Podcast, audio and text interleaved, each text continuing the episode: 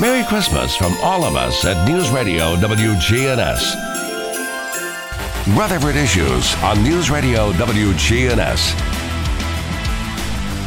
We're broadcasting from the Middle Tennessee Electric Studios. MTE supplying power to the station's 328 foot tower in downtown Murfreesboro and to the Boys and Girls Clubs right here in Rutherford County. MTE serving to make life better since 1936. We are talking about the Boys and Girls Clubs here today. Michelle Clifford is uh, joining us, and, you know, jingle bells are ringing. There's tinsel, there's glitter everywhere. I'm sure that that's all part of uh, what's going on at your house, Michelle. My house and the club, Brian, not much of a difference. Yeah, yeah, glitter. Uh, you know, that's I have a love hate relationship with glitter. It's pretty, but uh, it gets everywhere. I know. I think everyone feels that way. I guess so. So, uh, in the Christmas spirit, I hear at the club. Yes, we are. Just, it really is the most wonderful time of the year at the club. Um, we are decorating Christmas trees, making plans, getting ready to make cookies with the kids, have all sorts of fun with them. You know, Christmas comes and goes so quickly, and you know, it just everything happens, and I'm sure that you're going to keep everybody busy there and uh, and and celebrate the the wonders of Christmas. Um, with school out for a couple of weeks, you have a special Christmas schedule, I'm sure too, don't you? We do. Whenever school is out, we are open uh, 6 a.m. to 6 p.m. So we do we do everything but wake the kids up and tuck them in at night. yeah, and, and, so that's kind of um, like your summer schedule too. So, um, do you have any time uh, away from the club uh, during the holiday break, or will you be open most of the time? So we are open most of the time. We're closed, you know, the, a few days before Christmas. Um, I think Christmas this year falls on a weekend, so I think we're closed that Monday after. But other than that, we're open for the kids with tons and tons of fun stuff planned. Each club, our Smyrna, Shelbyville, and Murfreesboro, they all have uh, Christmas parties, and they have a Santa's workshop where the kids can come through and pick a toy from Santa's workshop, and all sorts of fun crafts and snacks for the kids at the party. is one of the biggest things of the year that we do at our clubs, and it's a, a lot of fun. And of course, as everything, it takes a community effort to pull it off and get it done. But you know, Brian, we live in the best community in all of Tennessee. Oh, ab- absolutely. And um, these these parties that the kids get uh, to participate in, it you know, Christmas is an exciting time, especially for kids, and that just makes it extra special. It sounds like. Oh, oh yeah. I mean, how fun is it? Well, what's really fun sometimes what we do is the room that we're going to have the party in and Santa's workshop in, we will close that room, and if there's windows, we'll you know, um, maybe put paper over the windows so the kids can't see in. So they know that something's happening in there, but they don't know what. And so it just piques their curiosity even more than normal.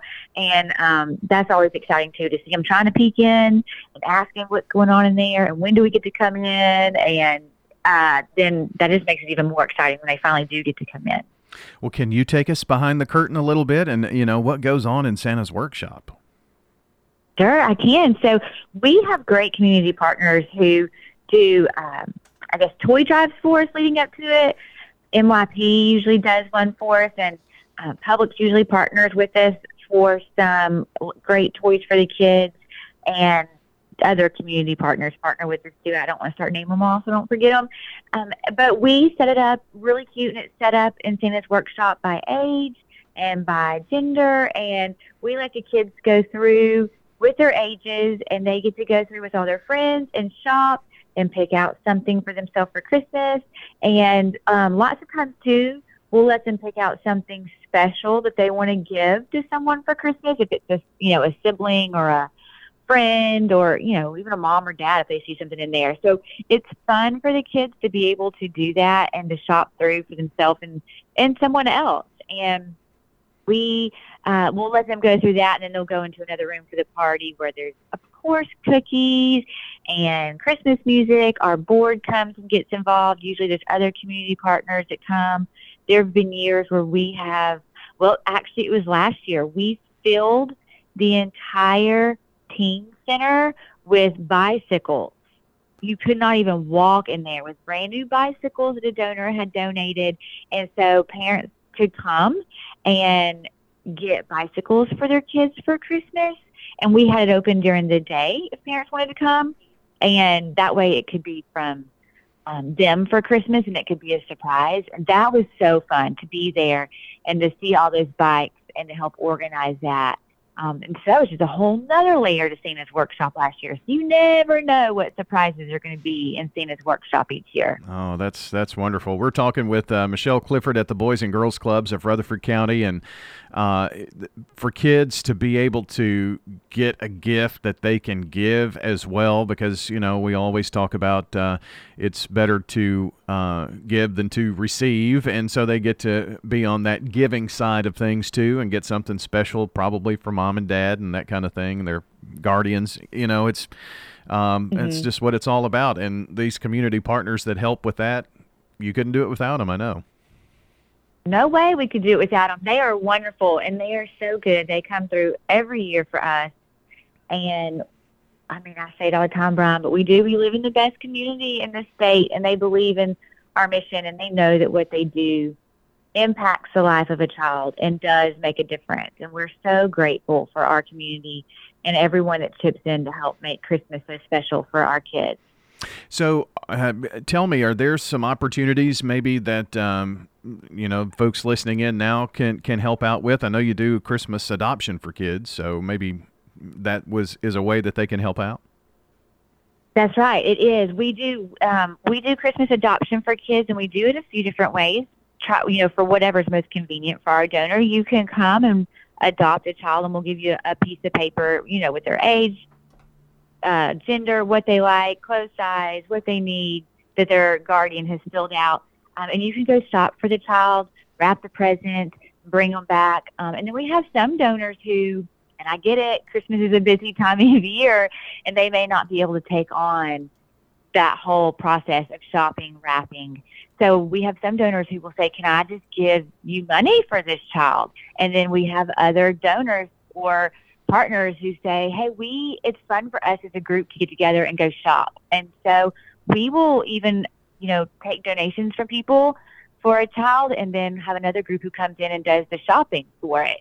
So there's several different ways you can be involved from, you know, the whole thing, adopting, shopping, wrapping to donating money to shopping and again we have groups who come and say hey we like to get together and play music and we'll wrap your presents for you because there sometimes are tons and tons and tons and tons of presents that need to be wrapped.